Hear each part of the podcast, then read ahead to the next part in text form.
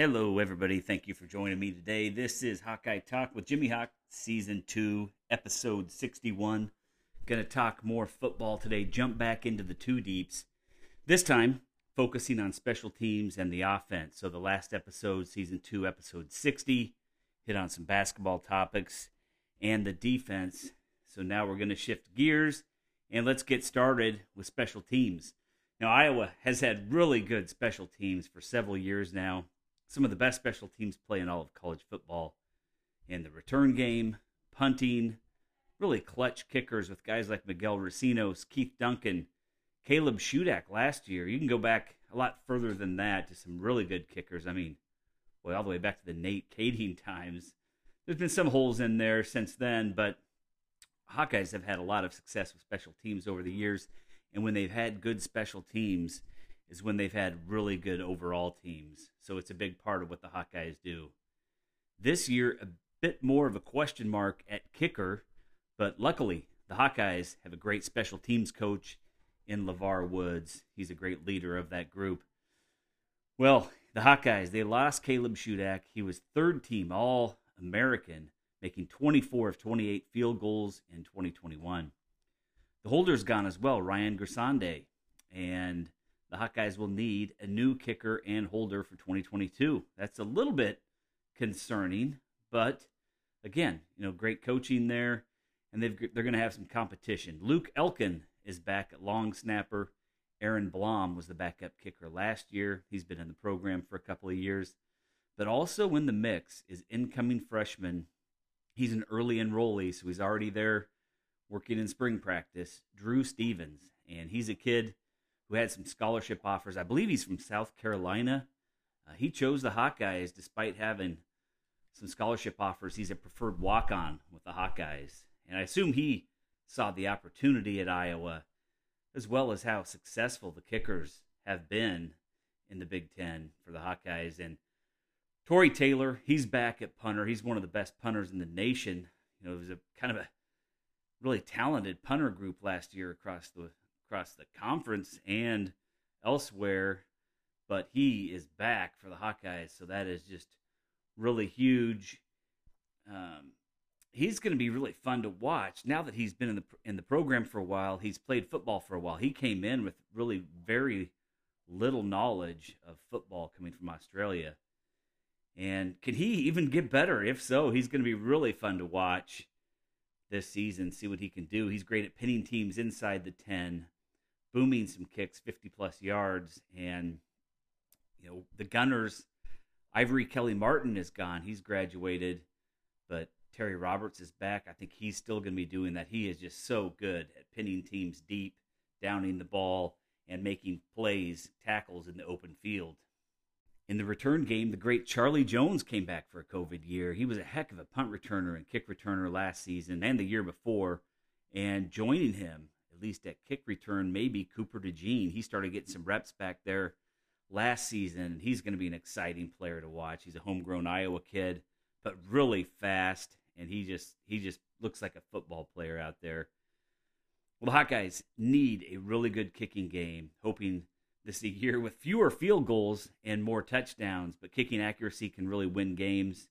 They do have Tor- Torrey Taylor, the punting duties, Charlie Jones, another big weapon in that field position game.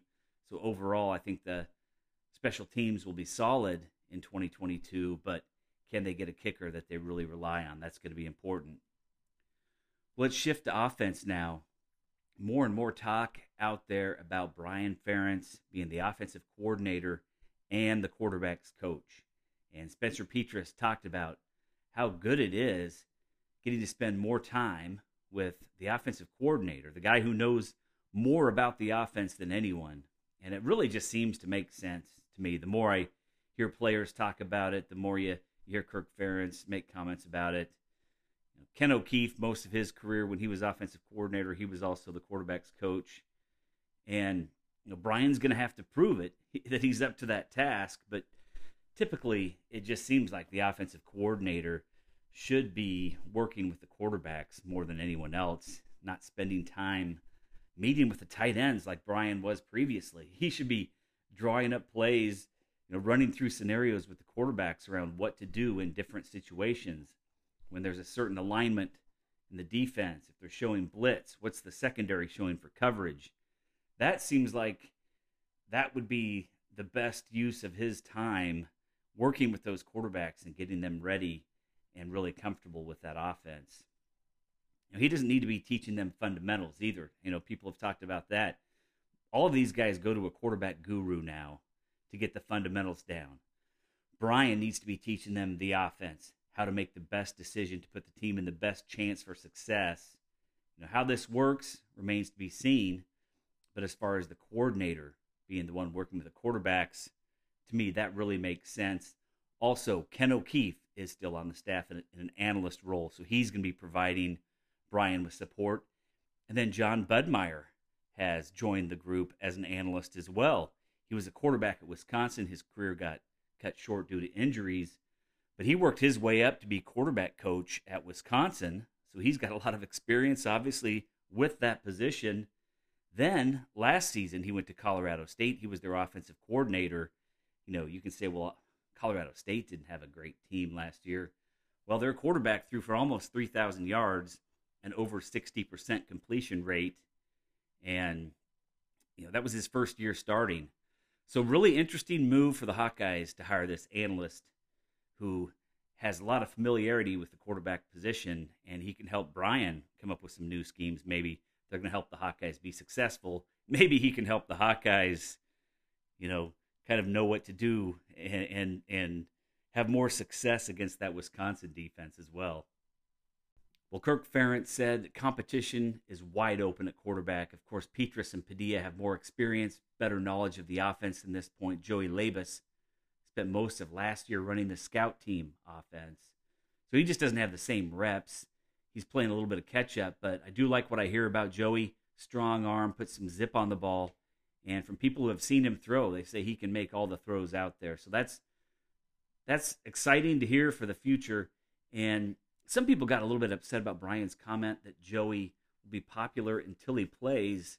And I think that was just, you know, a little misinterpretation of, of what he was saying there.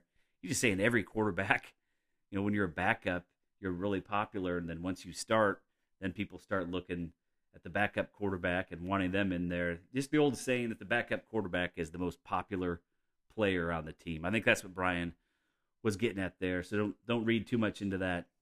Spencer Petras appears to be in the lead right now. He's been working with quarterback guru Tony Rasiopi on fundamentals. Alex Padilla has a guy in Colorado that he works with as well. But Spence has slimmed down some. Maybe he can move around a little better in the pocket, and that would sure help this offense if he was able to avoid the rush a little bit. And he's always had a strong arm. You've always wondered, when is he going to take that shot downfield? He needs to make that decision and go with it and sling it downfield. Needs some deep throws. And he's been erratic at times as far as consistency and completion percentage. He's never been near to the completion percentage that the Hawkeyes need to be highly successful, you know, over well over sixty percent. And it does sound like he's more confident and feeling different this year as he's getting ready to try to lead this team. Alex Padilla, he had his shot last year. He looked the part at times, but his completion percentage was even worse than Petras, under fifty percent. Just two T Ds and two interceptions last season. But I love the competition with those two guys working hard to get better, trying to win the job, and throw Joey in that mix as well. You know, they're just making each other better.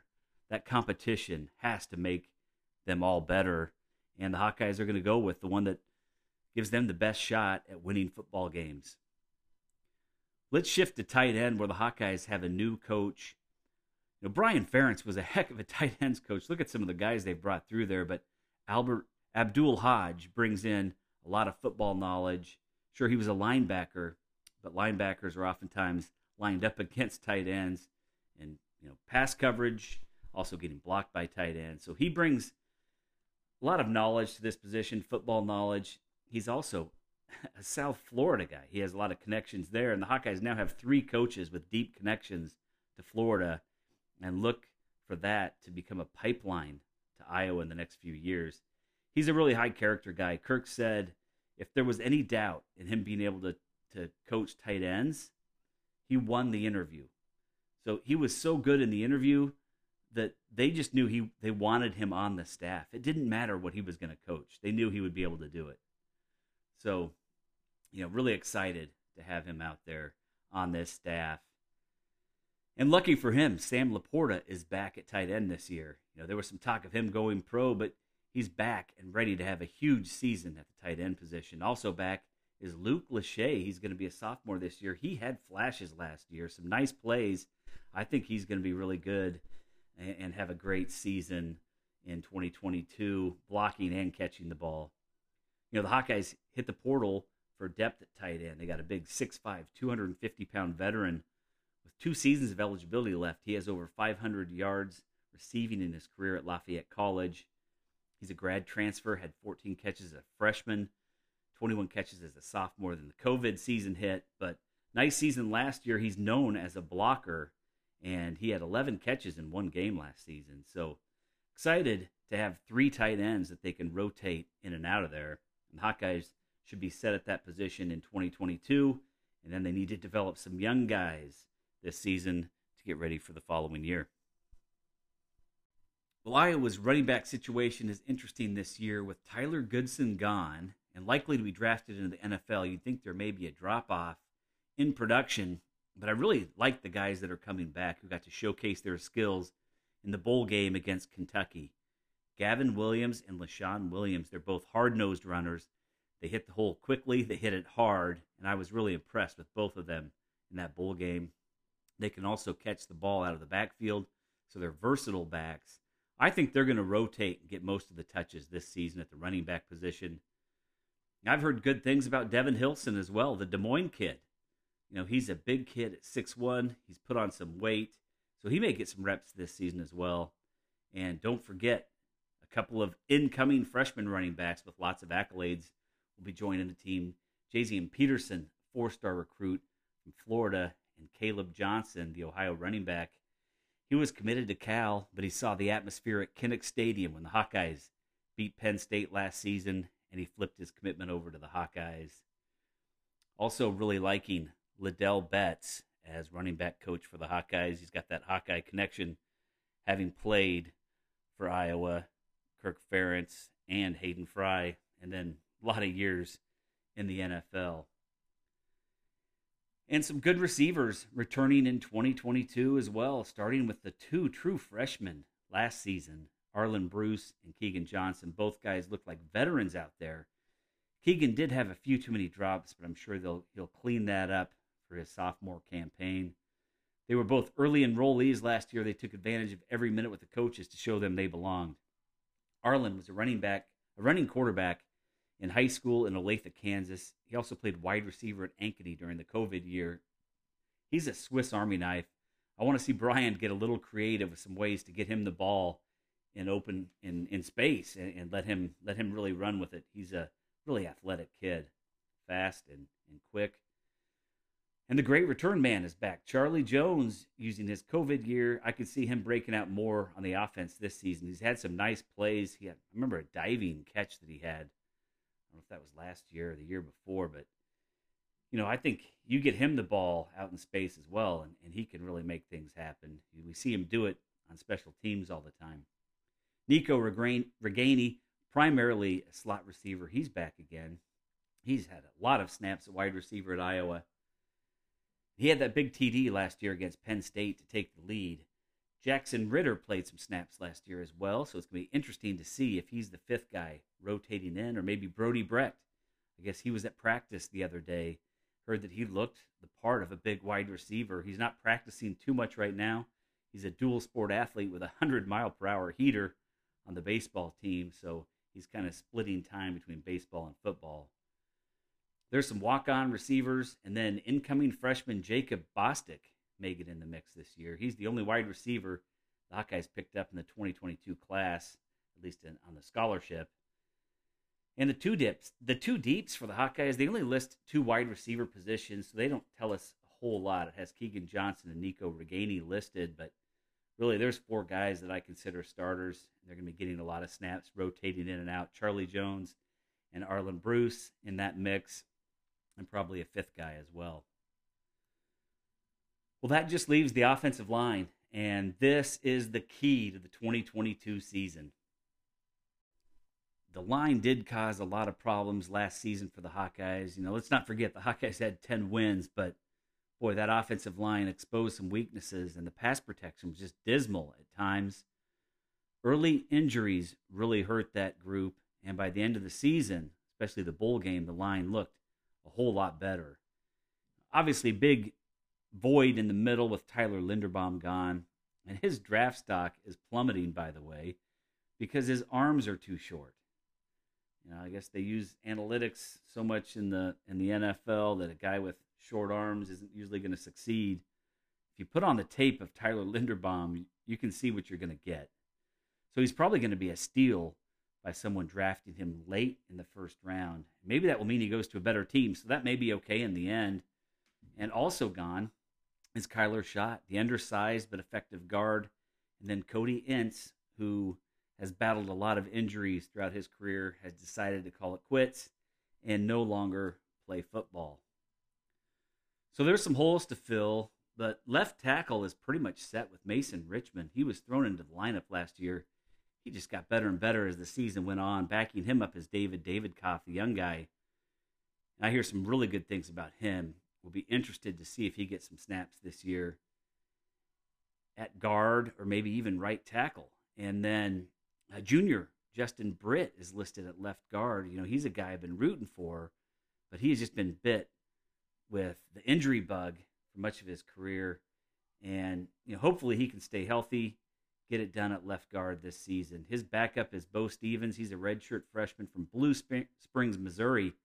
You know, again, a lot of good buzz about him. Listed at center is Tyler Ellsbury. He's a, a sophomore listed As, as his backups are Matt Fagan and senior Logan Jones, the converted defensive lineman. And Michael Mislinski is out with an injury. That's why he's not not in there in the mix right now. But you have to remember, when you go back to, to Logan Jones, Tyler Linderbaum was also a defensive lineman initially. When Kirk Ferentz summons you to come play center, you just have to do it. And you know, try to go get paid in the N F L in a few years. And, and Logan Jones may be able to do that. He may switch to guard. Maybe he'll be our next great center. It will be interesting to see how that all plays out. But right guard is Connor Colby, the sophomore, another kid just thrown into the mix last year. He got better and better as the season progressed. Took some lumps, but he just kept getting better. And I think he is going to be a monster in there in twenty twenty-two. Right tackle is listed as senior Jack Plumb, with backup Nick DeYoung. And those guys rotated most of the season last year, really struggled. Plum seems to have taken some steps forward. He's you know, really looking like an offensive lineman now. He's been trying to add weight to his frame since he got to Iowa. He's about six seven, six eight. And, you know, speaking of that, this is going to be a really big offensive line. Last year, Richmond at left tackle was listed at six six, two ninety-six. I expect him to be well over three hundred by, by this coming season. Justin Britt was already six four, three oh two. Ellsbury listed at six five, three hundred on last year's roster. Colby six six, two ninety-eight, a big guard. And again, a growing guy, just a sophomore. And then Jack Plumb, six seven, two ninety-six, and he's now up to around three hundred fifteen pounds. Well, now, this could be the first offensive line I remember in a while, at least, with everyone over three hundred pounds, looking a bit more like the Minnesota and Wisconsin type of offensive lines who have gotten so massive. Well, May helped pave the way in that run game, and a lot of it, you know, a lot of really long guys that should be able to help protect the quarterback, too, with those long arms that the N F L loves so much. Well, this offense is young, but they have about five guys who've played a lot of snaps. The biggest concern at this point is center. Who can get up to speed the fastest to make that transition work? Can't replace Linderbaum, but you need a, a, a competitive guy, uh, competent, who can get in there, make the snaps, whether it's quarterback, behind center, or in the shotgun. They need to be able to competent, be competent in both the run and pass games. And then right tackle, you know, really need improvement from one of those two guys to go take that position and be able to pass protect better this coming season. Well, that's it. Football practice is well underway. Uh, let me know your thoughts as we're moving into the twenty twenty-two season. I'm pretty optimistic about this team. You know, can a quarterback step away from the pack, complete sixty plus percent of his passes this year, hit on long balls with a fair amount of consistency? Can the offensive line hold up and just play quite a bit better this year than last year? Frankly, you know, there were times when, when it, they just didn't block anybody in the passing game, it seemed like. And if so, you know, this could be a really fun twenty twenty-two football season. The, the schedule is much tougher, but I think this could be a better team. Well, thanks for listening, everybody, and go Hawks!